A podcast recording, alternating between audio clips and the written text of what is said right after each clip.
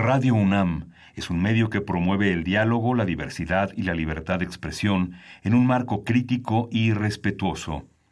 Los comentarios expresados a lo largo de su programación reflejan la opinión de quien los emite, mas no de la radiodifusora.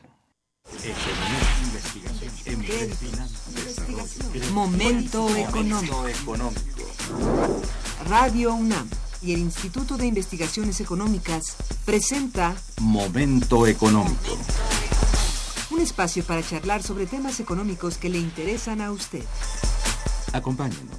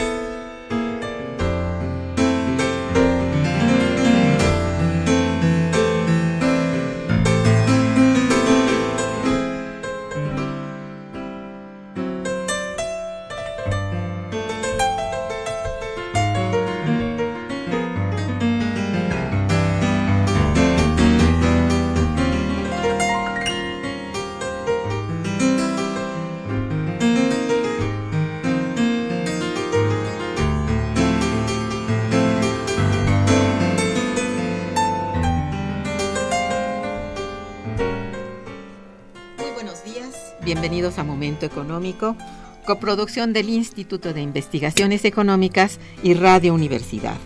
Les saluda Irma Manrique, investigadora del Instituto de Investigaciones Económicas, hoy jueves 9 de agosto de 2018. El tema que abordaremos el día de hoy es la guerra comercial Estados Unidos de América versus México.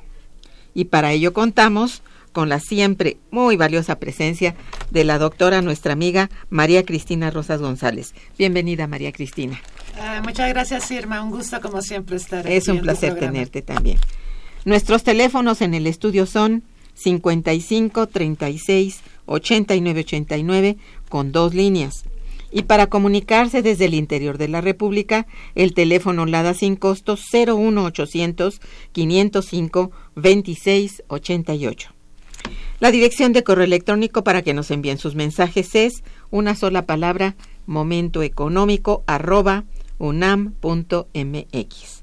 También pueden escucharnos a través de la página de internet www.radio.unam.mx y www.iiec.unam.mx de nuestra invitada.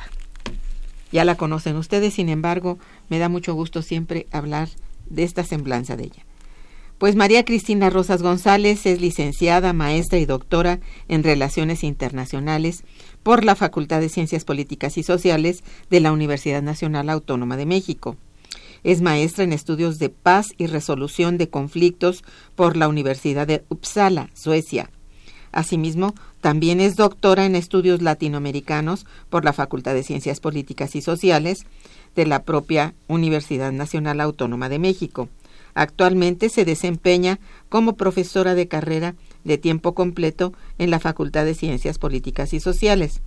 Es presidenta del Centro de Análisis e Investigación sobre Paz, Seguridad y Desarrollo Olof Palme, Asociación Civil, miembro del Consejo Consultivo de la Agencia Espacial Mexicana y miembro del Consejo Asesor de la Comisión Ambiental del Tratado de Libre Comercio de América del Norte.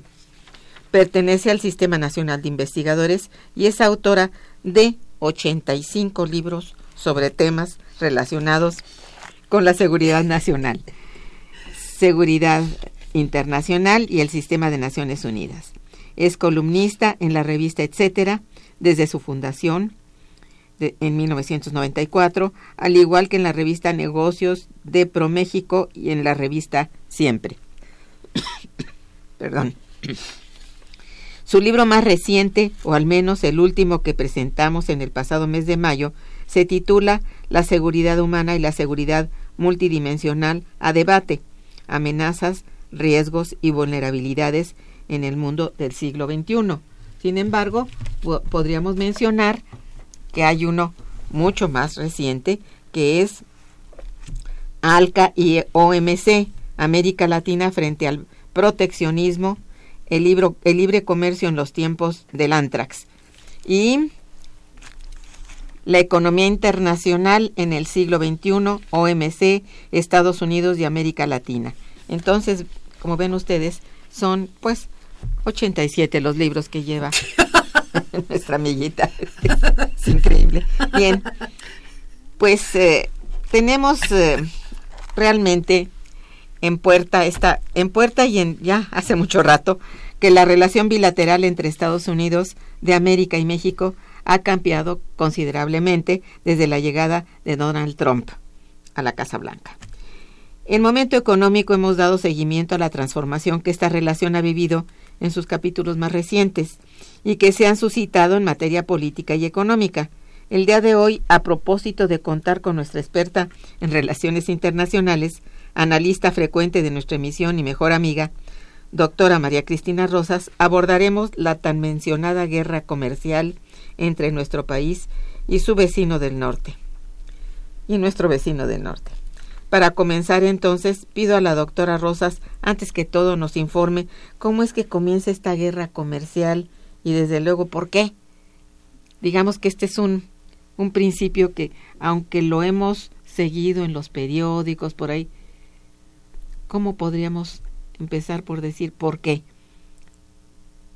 ¿Por qué esta guerra comercial este, planteada por el presidente de los Estados Unidos?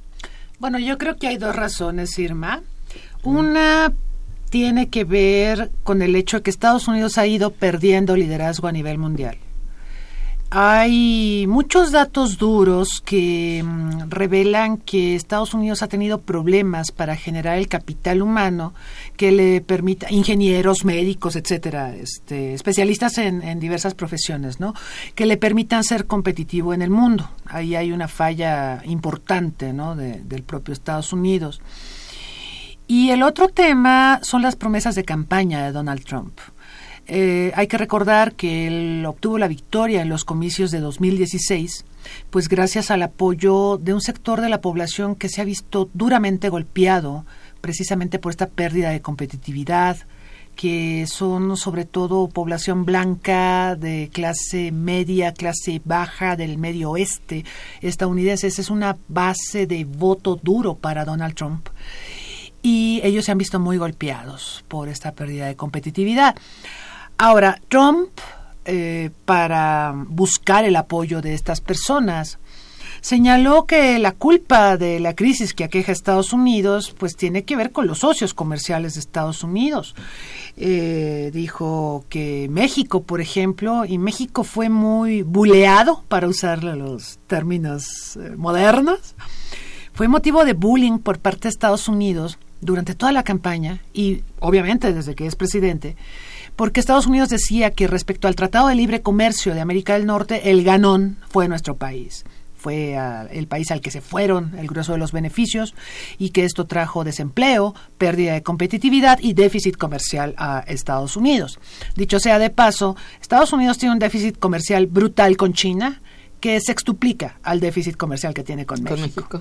Entonces, este, pero sin embargo, señala a México puntualmente como el origen de los males de Estados Unidos. Eh, entonces, Estados Unidos con Trump piensa que la solución a sus problemas estriba en relanzar a la economía estadounidense, pero por otro lado, evocando o invocando más bien al proteccionismo. Una de las primeras cosas que hizo Trump cuando llegó a la presidencia, lo, comentamos aquí en su momento, fue retirarse del acuerdo transpacífico del TPP. Em, que es un acuerdo de 12 países, que por cierto México ya lo ratificó en abril pasado, eh, y se retiró de él porque considera que eh, pues el libre comercio resulta nefasto para el funcionamiento de Estados Unidos.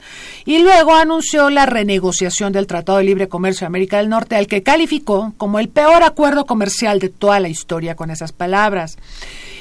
Yo, y, aquí también lo hemos comentado, Irma, yo creo que el Telecán, ya hablando específicamente de este tratado, sí necesitaba una revisión y una actualización, porque obviamente el mundo cambia, el momento en el que vio la luz este tratado pues fue otro, pero a mí me habría gustado, ya sé que lo hubiera no existe, me habría gustado que la renegociación se diera en otras condiciones, no porque Trump nos esté amenazando con que si no aceptamos la renegociación y en los términos que él plantea, no hay tratado. E, e, esa, esa actitud punitiva, esa actitud de o lo haces o lo haces o te castigo, eh, no me parece el modo de, realizar las cosas. Entonces, pero yo siento que Estados Unidos le apuesta al proteccionismo eh, con esta idea de hacer resurgir a su propia economía nacional, algo que me parece complejo dada la enorme interdependencia en la que Estados Unidos, igual que el resto de la comunidad internacional, se desenvuelven, y algo que también me parece que está violentando mucho las relaciones de Estados Unidos con sus socios comerciales. Así es. Entonces hay un, un más que un, motivo mucho mayor que el que puede uno imaginarse. Viene de atrás, viene como promesa de campaña y pero hay un problema estructural también. Hay, un mucho, exactamente. Hay un mucho de que eh, en, desde el punto de vista personal él siente, lo siente de veras. Sí. Este, siente el declive. Ajá. Sí. Y entonces eso lo no es que le haya orillado, encontró la forma de justificar toda su actitud desde la campaña y de la forma de atacar a su contrincante y de atacar a México al rival más débil. Sí, como que somos el motivo de todos los males de Estados Unidos. Así es. y bueno, muy ensañado particularmente con la migración es que sabes por qué nos bulea tanto. O sea, yo me ponía a pensar, ¿por qué si México no tiene, no es el causante del gran déficit, es China? ¿Por qué a China no le hace ese bullying? Ah, bueno, porque China tiene capacidad de represalia y, de hacer sentir su fuerza si Estados Unidos eh, decide, eh, no sé, insultarlo o incluso aplicar medidas económicas como, las está ocurriendo. aplicando ahorita. Así es, sí, así es. Bien, pues eso es cierto. En, otros momentos de la historia política de esta relación bilateral, se diría que este tipo de decisiones o comportamientos eran impensables o quizás hasta desastrosos para cualquier país, considerando desde luego el contexto económico que nos ocupa desde hace ya varios años. ¿Por qué entonces ahora escuchamos este tipo de pronunciamientos o acciones de manera tan recurrente en el ámbito de las relaciones internacionales contemporáneas? O sea, es ya lo dijo, ya lo volvió a decir, lo repite, pero además es recurrente, es cotidiano. ¿Por qué? Es el new normal, como dicen. The new normal. Yo digo que esto es anormal, totalmente anormal, porque ¿Por qué lo reitera? Eh, porque las soluciones a los problemas estructurales de Estados Unidos, Irma, no son sencillas. O sea, estamos hablando de proyectos de nación. Estados Unidos lo tiene, tiene política industrial, pero hacer las correcciones, a lo mejor Trump termina su primer periodo, a lo mejor se reelige. Ay, qué horror. Pues eh, pero es muy probable. Yo no veo respuesta del Partido Republicano. Pero bueno, eh, ese será tema para otro programa, para otra ocasión. Eh, a lo mejor Trump pasa sus ocho años como presidente de Estados Unidos y no vamos a ver eh, el resultado de políticas correctivas precisamente para lidiar con la pérdida de competitividad y los problemas estructurales de Estados Unidos. Las soluciones eh, van a tomar tiempo. Entonces, tú necesitas como político, o sea, estoy tratando de pensar como Trump, necesitas como político un elemento que te permita justificarte ante el electorado, ¿sí? Pero todos los días. Pero todos los días. Recordarle al electorado, ah, sí, yo siempre los he tomado en cuenta, ustedes son mi base de apoyo, soy fan de ustedes casi, y por lo tanto les reitero, el Tratado de Libre Comercio se va a hacer conforme al interés de Estados Unidos o no habrá tratado. Y eh, le impondremos aranceles al acero y al aluminio y a todos nuestros socios. No importa si tengamos tratados de libre comercio con ellos o no. Y, lo reitera y lo reitera. Y este es el new normal.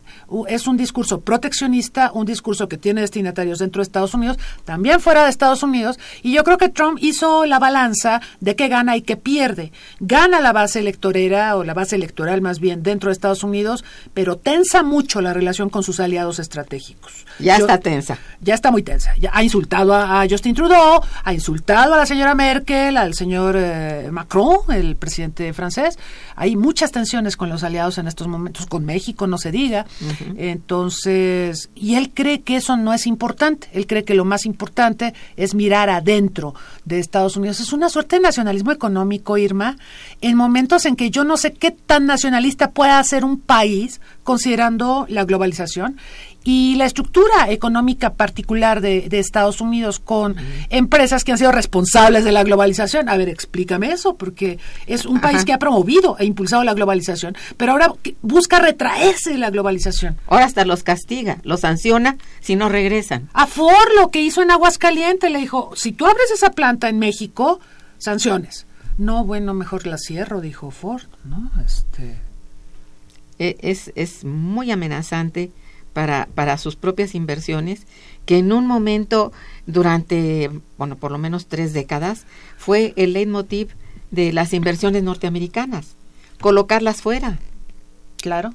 Y hoy es al revés, se vuelve hmm. a esa cosa así tan nefasta que ya fue, el proteccionismo fue tan nefasto en, en el periodo de la crisis 29-33, pero ahora se, se vuelve a él en un momento, en un contexto además que ya, ya se globalizó, se globalizó todo.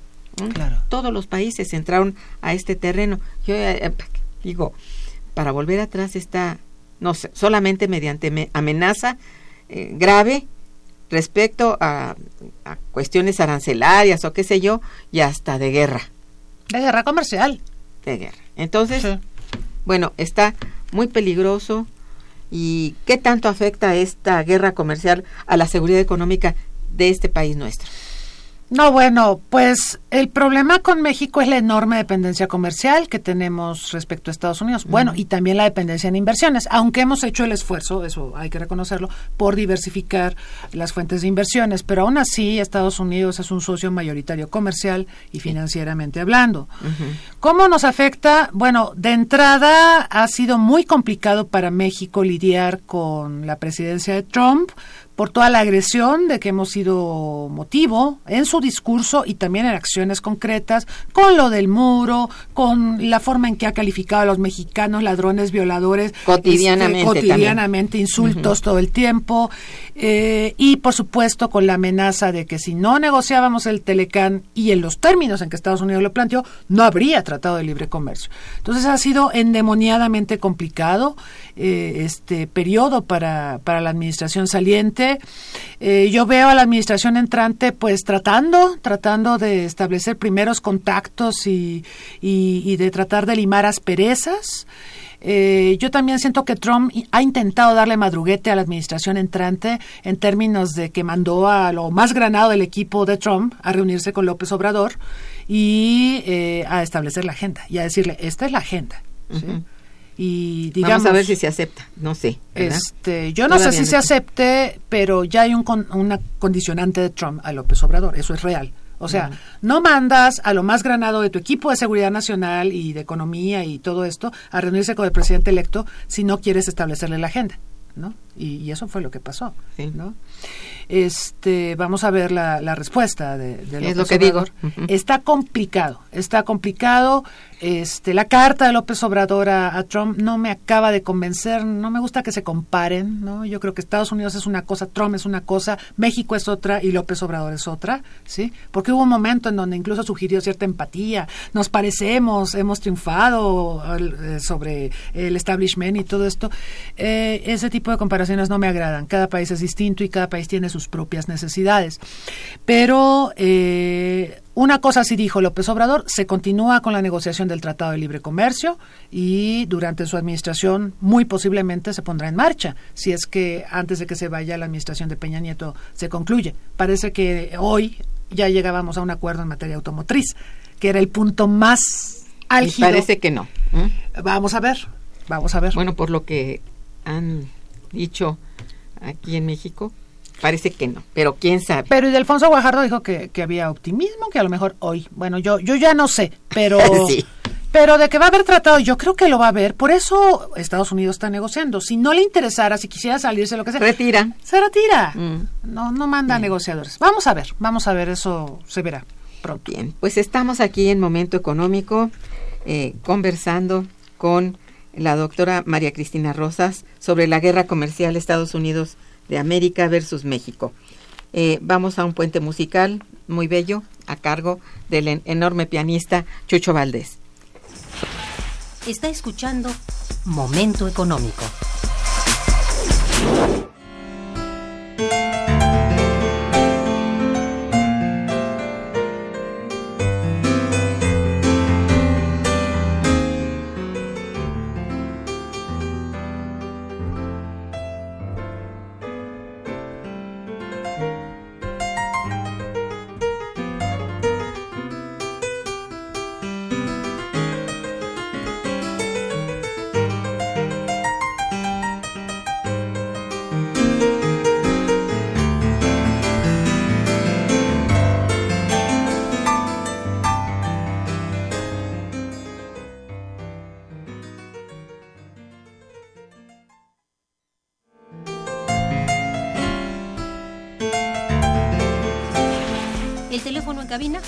55 36 89 89.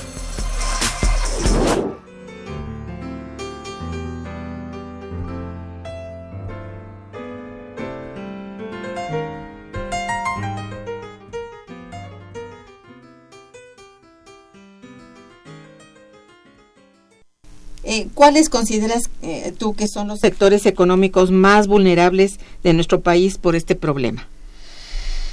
Bueno, es que por dónde empiezo. Por supuesto, yo podría mencionar el agropecuario, sobre todo el de granos básicos, que ha sido un sector muy desfavorecido, que de todas maneras estaba colapsando antes de que firmáramos el Tratado de Libre Comercio desde luego, del Norte. Viene, viene colapsando desde muchos años. Este, por políticas cerradas, porque cambió también la estructura mundial del comercio alimentario, ¿no? El año pasado México rebasó a Japón como el mayor importador de maíz de Estados Unidos, ¿no? Este era Japón, pues ya lo rebasamos.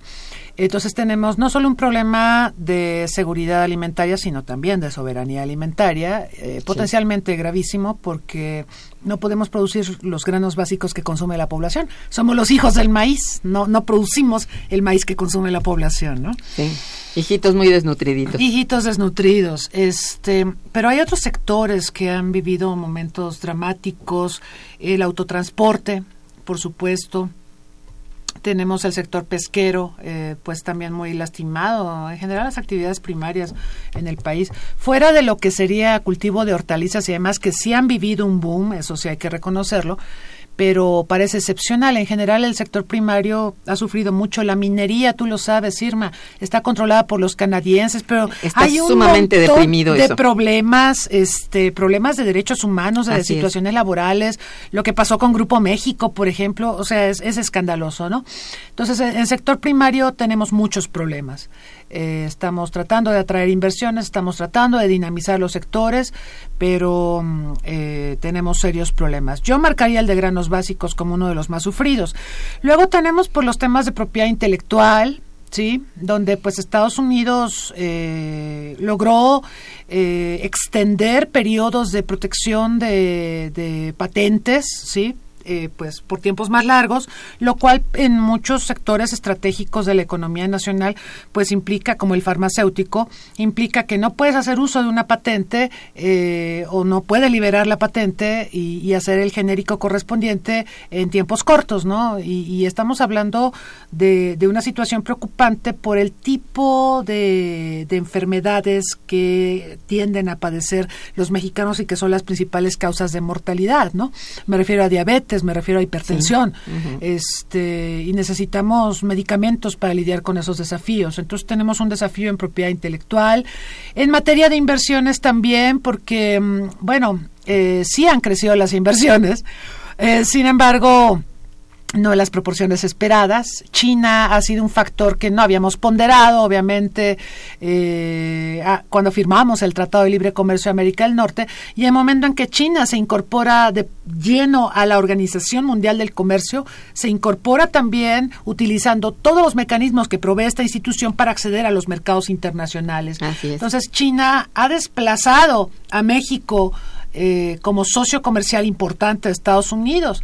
Eh, ahorita es el segundo socio sin tratado de libre comercio. O sea, esto es asombroso. México y Canadá tenemos tratado de libre comercio con Estados Unidos y China desplazó a México del segundo lugar, lo desplazó al tercero.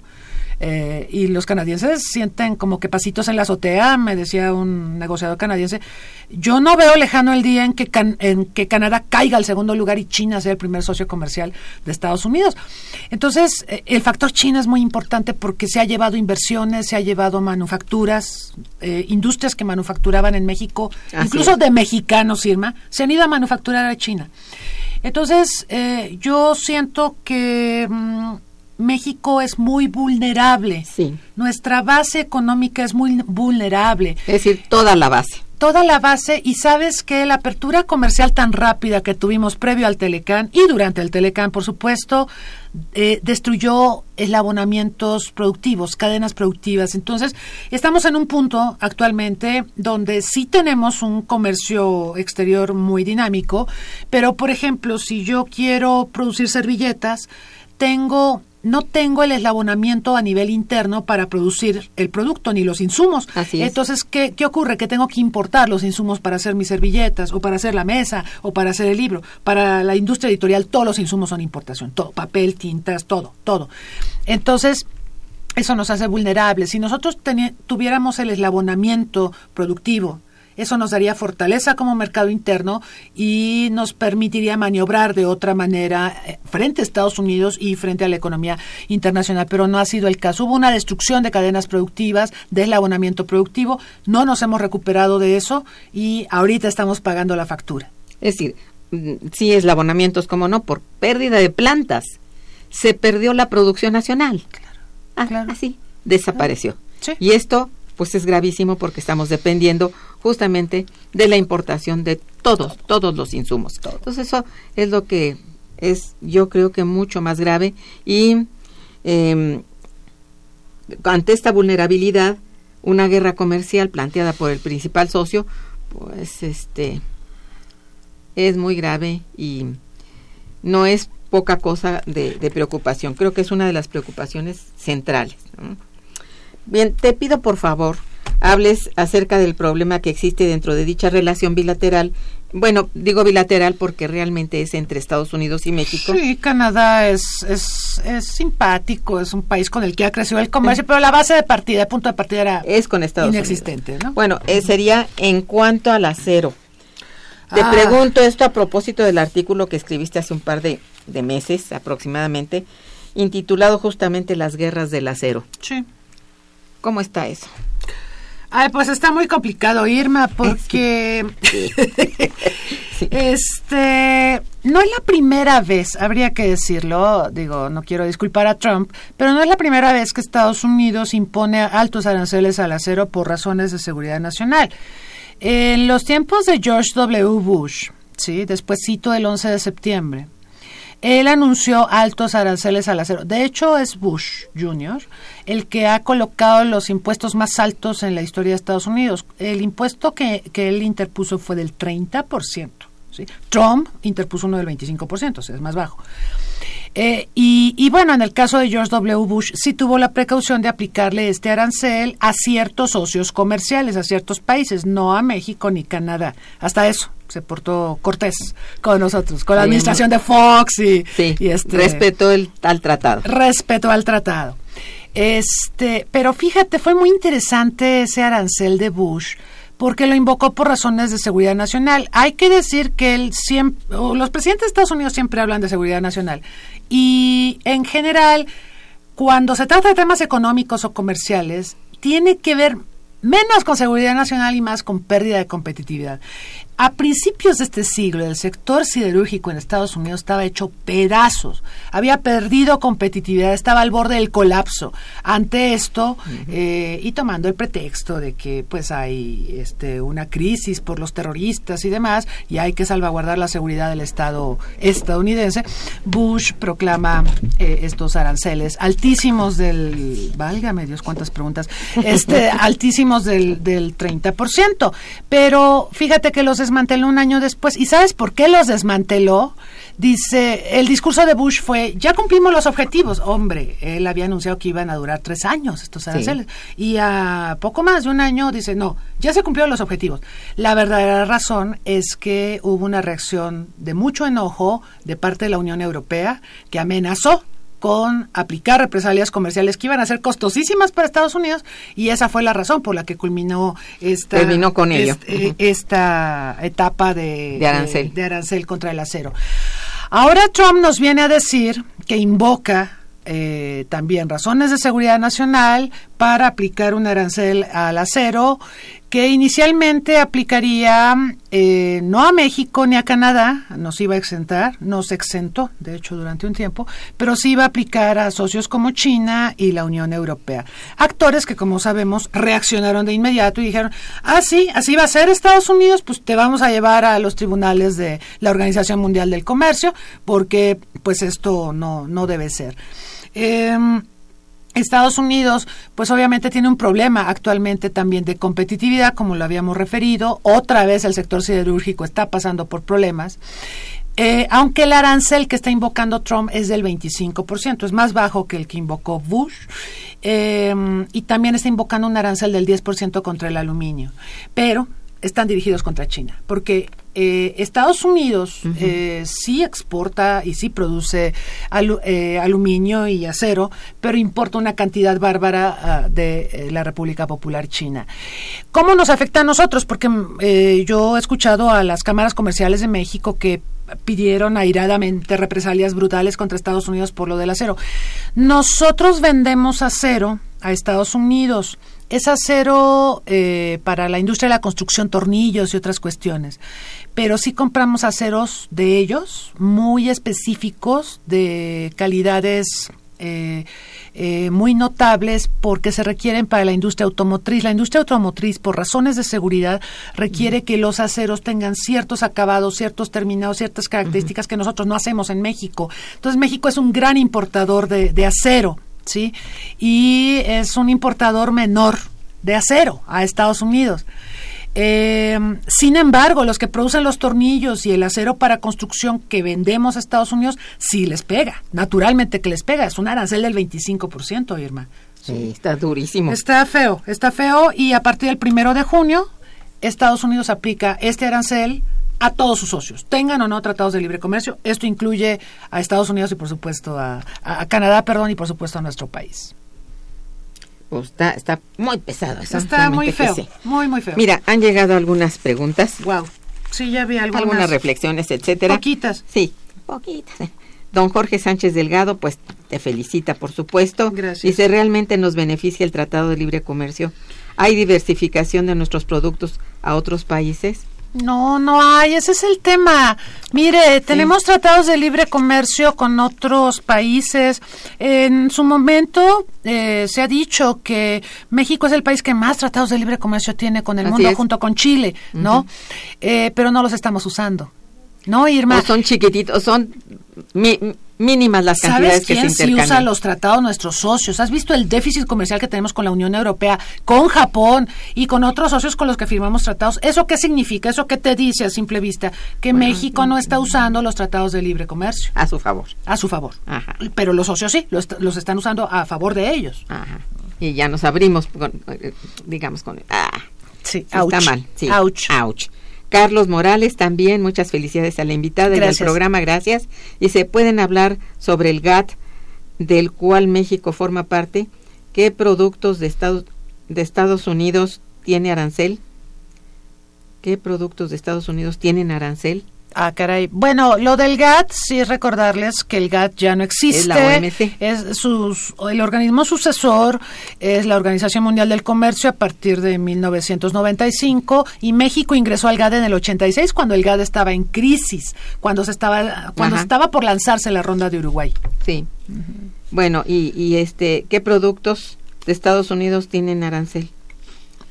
Yo, yo no sé tampoco aquí. No, bueno, Me declaro. eh, con el Tratado de Libre Comercio, los aranceles restantes habría que ver eh, capítulo por capítulo, pero, por ejemplo, hubo un periodo de gracia para el sector agropecuario mexicano que se abriría 10 años después, y según el sector de que se trate, eh, hubo este periodos de gracia.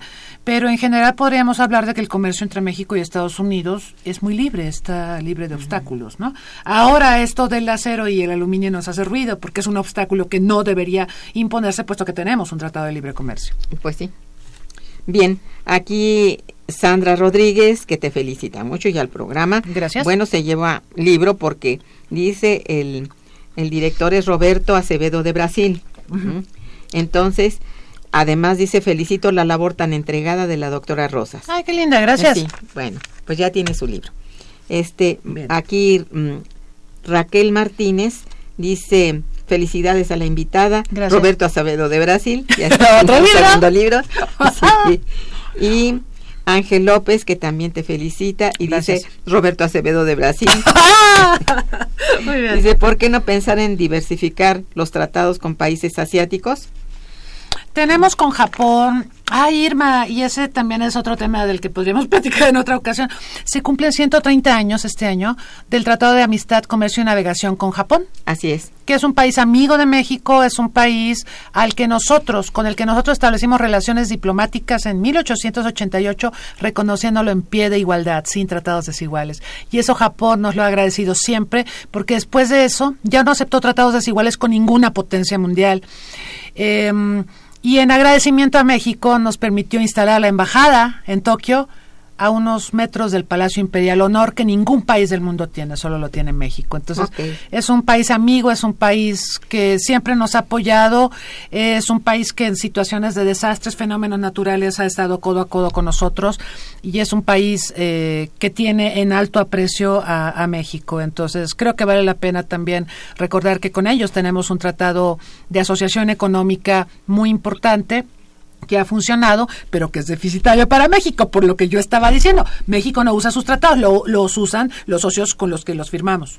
Eso es. Bien, aquí también, bueno, hay otra llamada de Manuel Robledo. Te felicita, felicita Gracias. el programa, gracias. Y se lleva otro libro que dice Roberto Acevedo. ¡Ah, ya están! bueno, este, aquí, bueno, la pregunta es obligada. ¿Conviene entonces a México continuar con el Telecán? Depende de cómo se renegocie, ¿no?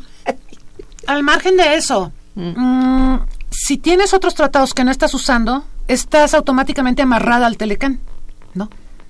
O sea, tenemos una red de tratados de libre comercio. Así es. No los estamos usando, no estamos usando. Acabamos de renegociar Sí. con, con la Unión Europea, yo creo que eso fue muy bueno, porque también es una forma de decirle a Trump, mira, sí soy capaz de negociar con alguna potencia, ¿no? O sea, fue muy bueno, realmente... hay Fue muchas oportuno. Cosas que criticamos de Peña Nieto, pero yo creo que la Secretaría de Economía se puso las pilas, firmamos con la Unión Europea y ratificamos el TPP. Eso es bueno, Irma, porque estamos abriendo el frente europeo el frente asiático, en cierta forma. Y le decimos a Trump, no me amenaces, mira, que yo sí tengo para dónde moverme. Ok. Aunque los hechos, nuestro comercio siga concentrado en Estados Unidos. Entonces, eh, respecto a lo que me preguntas, sí tenemos que continuar con el Telecan porque no hemos hecho nuestra chamba, nuestra tarea de efectivamente emplear los tratados que poseemos y diversificar las relaciones con Europa, con Japón, con Israel y con América Latina, con quien tenemos una extensísima red de tratados comerciales. Está bien. Eh, ¿Es buena alternativa de mercado la relación comercial que guarda nuestro país a través del Telecan con Canadá? es muy buena. Es muy buena. Eh, siempre nosotros asumimos a Canadá y Canadá nos ha visto a nosotros como una forma de contrapesar a Estados Unidos. Porque mm, si lo ves en términos geopolíticos, Estados Unidos interviene demasiado en los asuntos canadienses y mexicanos. Entonces, una amistad, una mayor cercanía entre México, México y Canadá en teoría al menos, nos permitiría concertar entre nosotros para enfrentar el hegemonismo de Washington. No siempre ha ocurrido así, desafortunadamente, Irma. Y esto yo lo atribuyo al hecho de que Canadá tiene muchas más simetrías con Estados Unidos que con México. México tiene otra cultura, habla otro idioma, tiene otro nivel de desarrollo. Canadá es una de las siete economías más importantes del mundo, hablan inglés. Eh, tienen una integración en el sector automotriz, tú lo sabes, desde los años 60, el Autopac. Y, hay mucha simetría cultural, mucha. Aunque haya una porción de población francoparlante en Canadá, lo cierto es que Canadá culturalmente sí se ve muy agobiado y muy absorbido por Estados Unidos. Entonces, yo veo más cercanía entre ellos dos. Ellos son acreedores en los organismos financieros internacionales, nosotros somos deudores. Este, son parte de la OTAN, nosotros no. Eh, o sea, yo veo mucha más cercanía en realidad en términos ya concretos entre Canadá y Estados Unidos que la cercanía que podría tener Canadá y México, lamentablemente. Bueno, pero es buena alternativa. Hay que eh, acercarse a ellos. Además, sabes que tienen un presidente, quote unquote, comillas, progresista, progresista. Justin Trudeau a diferencia del conservador que le antecede, de Stephen Harper, por Dios, este, que además tenía tirria con México, ah. tenía mucho miedo Harper de que México le robara la atención a Estados Unidos que según Harper Canadá merecía pues yo digo Canadá que haga su chamba, ¿no? O sea, llame la atención de Estados Unidos como es, su chamba. es su chamba. Y en cambio que se vuelva grato, que se vuelvan amables o no sé, este, pero Obama no tuvo mucha empatía con Harper, esa es la realidad de las cosas. Justin Trudeau es un personaje interesante, eh, creó un gabinete de expertos, o sea, la gente que está en las carteras, eh, en, los ministerios, es gente que sabe de los temas, eso a mí me llama profundamente la atención, y es un, es muy progresista, 50% de su gabinete, gabinete son mujeres, y tiene una actitud proactiva con México, entonces, ¿por qué no aprovechar a Justin Trudeau? ¿Por qué no aprovechar esa, ese voluntarismo que tiene respecto a México? Porque, como habrás visto, hay una ventana de oportunidad. Trump acaba de insultar a Justin Trudeau. Entonces, este, eso puede hermanar, puede acercar más a Canadá con México. Por lo menos sí se siente más abrigado hacia este lado. Ok.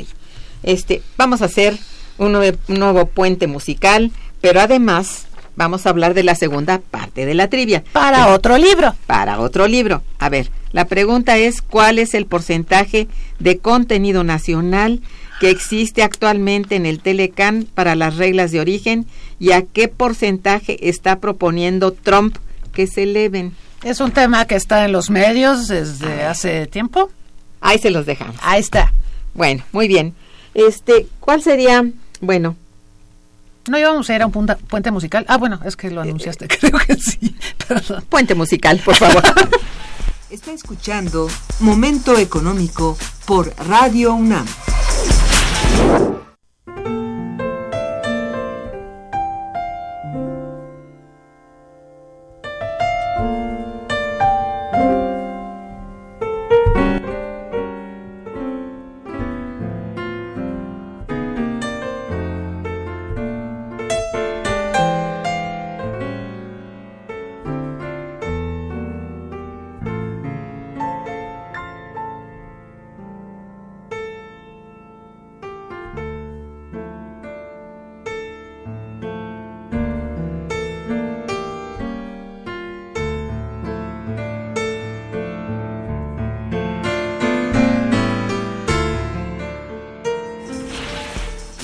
Cabina es el 55 36 89 89.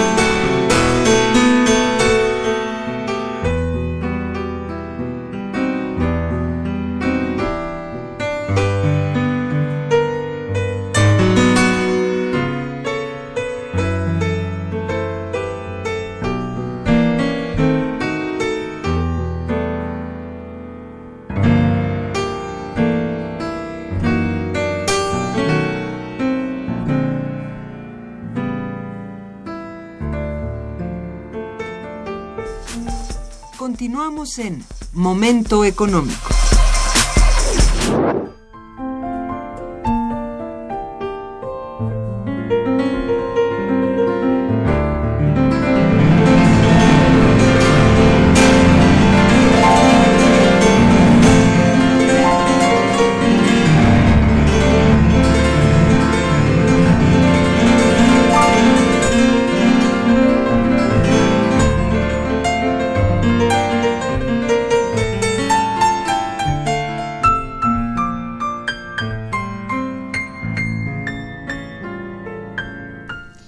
Bien, este tenemos ay, muchas, bueno, Una a- luz de sí, preguntas. de preguntas y de peticiones. A ver, Hilda de San Román felicita a la invitada y al programa. Gracias. Dice, ¿a qué acuerdo salarial llegaron en el sector automotriz?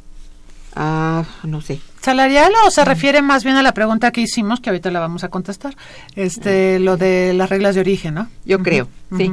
No tanto salarial, creo que esto no, no. no, lo- Bueno, esto prometió el, el, el nuevo presidente que habrá un cambio en, en, en las en el políticas salario salariales. Hubo una petición de Trump y también de Canadá de que México no puede seguir compitiendo con Con salarios, bajos. Y esto ya lo... Y ya López. Obrador, este, por eso yo creo que le cae también a Trump. Eh, Hay cosas que ha dicho López Obrador que son como música para los oídos de Trump. Esta es una de ellas, elevar los salarios de los mexicanos, ¿sí? Porque de esa manera, entonces, elevan los costos. Sí, de operación en México y entonces Estados Unidos retendría sus empleos. Uno. Y lo otro Parece que dijo que sí. López Obrador es que quiere mejorar las condiciones de la población mexicana para que no tenga que emigrar. Y eso es música para los oídos de Trump. Justamente es el quid eh, del tema prioritario en la relación bilateral para Estados Unidos con Trump. Pero son salarios en el norte, en la frontera norte. Solamente en el norte. Sí, no ha hablado de todos los salarios. En fin, esto es hasta ahorita. Vamos a ver, pero también está lo de este, las reglas de origen. Bueno, ahorita lo comentamos. Sí.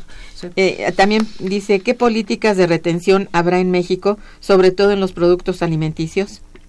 Políticas ¿De de... retención? no, no entiendo la pregunta. No, yo tampoco no sé qué ¿Qué es una políticas de política de retención. retención? No. ¿De retención de, de, de empleados? Ok. No, no, ni idea. No, tampoco. Va, a ver si nos puede luego aclarar. Este, aquí Carmen Rosas, mira, Ay, ha de ser. ha de ser familiar. Bueno, saludos. saludos, Carmen. Felicita al programa y a la, a la invitada. Del Gracias. 62% al 75% es, es la respuesta a las reglas de origen. Sí, Eh, la guerra comercial solo afecta a los consumidores. sí. También tiene mucha razón. Por supuesto. Y también se lleva un libro. Eh, también es Lucas Soriano, también mm, felicidades al programa, a la invitada. Gracias. Y, y bueno, dice aquí 62% al 75% y se Muy lleva bien, se otro, lleva libro. otro libro, muy y bien. otro, mi- Miguel Servín también contesta 62 al 75 Muy bien. y te manda muchas felicitaciones. Gracias. Gracias. Bueno, ah, ay, pues perdón, aquí Juan Mondragón también contesta bien, 62% al 75%. Muy bien. Se lleva el libro y muchas felicidades a la invitada. Gracias, y al programa, gracias. Bien, ya se llevaron los libros. Bueno, Ya no hay libros. no, bueno, aquí que nos queda un tiempito para que, a ver, que tú nos des tus recomendaciones a seguir por parte del nuevo gobierno una vez que entre en funciones en diciembre próximo con respecto a la guerra comercial. Esto es sería importante porque tú eres una mujer preparada que has trabajado esto y que ojalá te oigan porque esto es importante para el tratamiento que deba darse en diciembre. Bueno, eh, ya habíamos hablado de los acercamientos entre López Obrador y Trump. Eh, creo que Trump ha respondido con cierta efusividad a los resultados electorales en México. Creo que Trump le quiere dar madruguete a Andrés Manuel, porque Andrés Manuel tiene inexperiencia en temas internacionales. Por supuesto que eso tiene remedio. Este, Tiene sus asesores. tiene asesores. eh, yo espero que también sea receptivo a las recomendaciones que se le hagan, ¿sí? Em, en este sentido, pues eh, todavía faltan algunas semanas antes de que tome posesión y creo que se pueden hacer muchas cosas en el camino. Eh, pero como recomendaciones concretas, él ya dijo, Andrés Manuel, que sí, se va a poner en marcha el Telecán. Si acaso Idelfonso Guajardo, el equipo mexicano, el equipo estadounidense y canadiense que están negociando en este momento no alcanzaran a concluir la negociación, Andrés Manuel ha hecho saber que continuará durante su gobierno. Y eso es bueno en el sentido de que plantea continuar con un diálogo que ya existe. así Me parece políticamente muy astuto hablar en esos términos, pero yo no me quedaría ahí.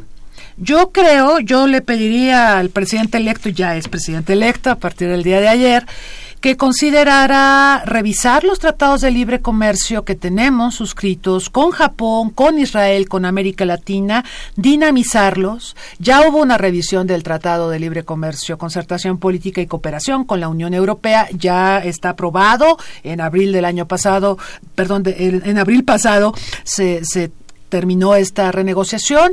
Eh, seguramente habrá que ver qué pasa con Gran Bretaña cuando salga de, de la integración europea. Eh, Está Habrá- un poco confuso ahí Está confuso, hay Gran muchas, Bretaña, sí. eh, muchas este, irregularidades con el planteamiento de Theresa May, pero como sea, eh, ya tenemos esa renegociación. El punto es repensar nuestras relaciones con el mundo a partir de lo que tenemos. Tenemos muchas cosas, o sea, hay un gran trabajo negociado en términos de, de vínculos comerciales. Eh, tenemos que apoyar el multilateralismo. La OMC está en una crisis endemoniada. Nadie sabe cómo sacarla de ese marasmo en que se encuentra, pero México tiene una vocación multilateral y podemos ser partícipes de un esfuerzo por relanzar eh, las negociaciones multilaterales. Nos conviene además, Así porque es. muchas cosas que no podemos negociar bilateralmente o donde tenemos trabas bilaterales con Estados Unidos, podemos sacarlas vía la Multilateralidad, eh, multilaterales. Y bueno, por último, reforzar al mercado interno. Yo creo que este encadenamiento productivo del que hablábamos en el inicio del programa, Irma, es fundamental para que México pueda generar cadenas de valor, para que México pueda producir productos con valor agregado, Irma. No, no podemos seguir basándonos en la exportación de productos de bajo valor agregado, de productos del sector primario, tenemos que agregar valor y eso solo se logra trabajando lo de las cadenas de valor y el encadenamiento productivo. Yo espero que, que estas cosas se hagan. Yo creo que México tiene grandes oportunidades, también tiene grandes desafíos y la otra cosa muy importante para cualquier político, en mi opinión, es no desesperarse, porque los problemas son muy profundos y las soluciones no se van a ver, o sea, los- las correcciones que se hagan o las medidas que se pongan en marcha, sus resultados no los vamos a ver de inmediato, toma tiempo. Y a lo mejor Andrés Manuel termina su periodo presidencial y todavía no vemos resultados de muchas cosas que él haga, pero eh, si hay un proyecto de nación y si hay una política industrial, vamos por buen camino. Eso es. Muy bien. Este, bueno, aquí se vuelve a comunicar Hilda de San Román, la que Bien. tenemos duda, y dice, ¿cómo se puede hacer para que los productos que se exportan no aumenten tanto su precio al interior del país, para el consumidor nacional como en el con el aguacate y el maíz? El encadenamiento productivo es muy sí. buena la pregunta, es buenísima, porque resulta, Irma, que como ha- hay volatilidad en el tipo de cambio y como no tenemos el encadenamiento productivo en México, entonces tienes que, que importar, perdón, muchos insumos y pagarlos al tipo de cambio Sí. del día en que haces la transacción. Así es. Entonces, si el peso se va a 20 pesos, ya antes estaba a 16, por decir, este, ahora tienes que pagar 4 pesos más. Tus productos se encarecen internamente, ¿no? Así es. Entonces, ¿cuál es la solución? Hacer encaden- encadenamientos productivos dentro de México, aumentar el valor agregado de nuestros productos, depender menos de las importaciones de insumos. Así es, esto. Esa es la si clave. se produce internamente no hay por qué temer ese incremento. Bien. Bueno, aquí en este momento te suplico me permitas Adelante. hacer la lectura de la cápsula sobre el Programa Universitario de Estudios sobre Asia y África. El Programa Universitario de Estudios sobre Asia y África de la UNAM invita a su diplomado en Estudios sobre África. Este evento académico se llevará a cabo del 13 de agosto de 2018 al 13 de mayo de 2019 en el auditorio Mario de la Cueva, piso 14 de la Torre 2 de Humanidades, en Ciudad Universitaria. Las sesiones serán impartidas todos los lunes de 15 a 19 horas. El diplomado consta de seis módulos. Formación económica, política y social, Estado, Nación y sistemas políticos contemporáneos, cooperación internacional, diáspora y movilidad internacional, conflictos y derechos humanos, cultura y sociedad, el cuerpo académico está conformado por reconocidos especialistas provenientes de diferentes instituciones mexicanas y del extranjero. Para mayores informes, comunicarse al teléfono 5424-3785. Las inscripciones están abiertas. Bien, tenemos tres minutos preciosos para que tú eh, nos hagas bueno, muy sintéticamente, unas conclusiones sobre esto de la guerra comercial, este asunto de la guerra comercial. Por favor. Claro. Bueno, eh, yo creo que Trump en algún momento se tendrá que retractar. Él está pensando también en los comicios de medio término de noviembre próximo y siento que trata de dar eh, la impresión al electorado de que él cumple lo que promete. Entonces, a lo mejor vamos a escuchar un Trump de aquí a noviembre eh, muy poco proclive a negociar en términos comerciales o a mantener, ciertamente va a mantener estos aranceles al acero. Yo hacía la broma de que ahora que Superman entre a, Estados Unidos va a tener que pagar aranceles, el hombre de acero. Pero bueno, como sea, este, yo creo que se mantienen, se mantienen, eh, pero no me sorprendería que los empiece a desmantelar relativamente pronto, pasando las elecciones de, de noviembre, porque se ha logrado enemistarse terriblemente con China, con la Unión Europea y con un montón de aliados estratégicos. Y ya me callo porque hay más preguntas. Sí. Bueno, mira, estos, estas llamadas son exclusivamente para felicitarte. Ah. De Angélica González Aguilar, Gracias. que te saluda. Rebeca Aldama también felicita a la Gracias. y al programa. Gracias. El licenciado Avilés, que también Gracias. te felicita y al programa. Ay, Gracias. lindas, gracias. Bueno, pues ha sido sumamente, de veras, fructífero el, el programa. Te agradezco muchísimo tu presencia. Toda la gente que contestó se lleva un par de libros. Gracias. Y Felicidades. este, sí. Y bueno, tú has compartido con nosotros conocimientos muy valiosos, te lo agradecemos. Gracias, y a nuestros radioescuchas su participación y atención ha sido muy valiosa también.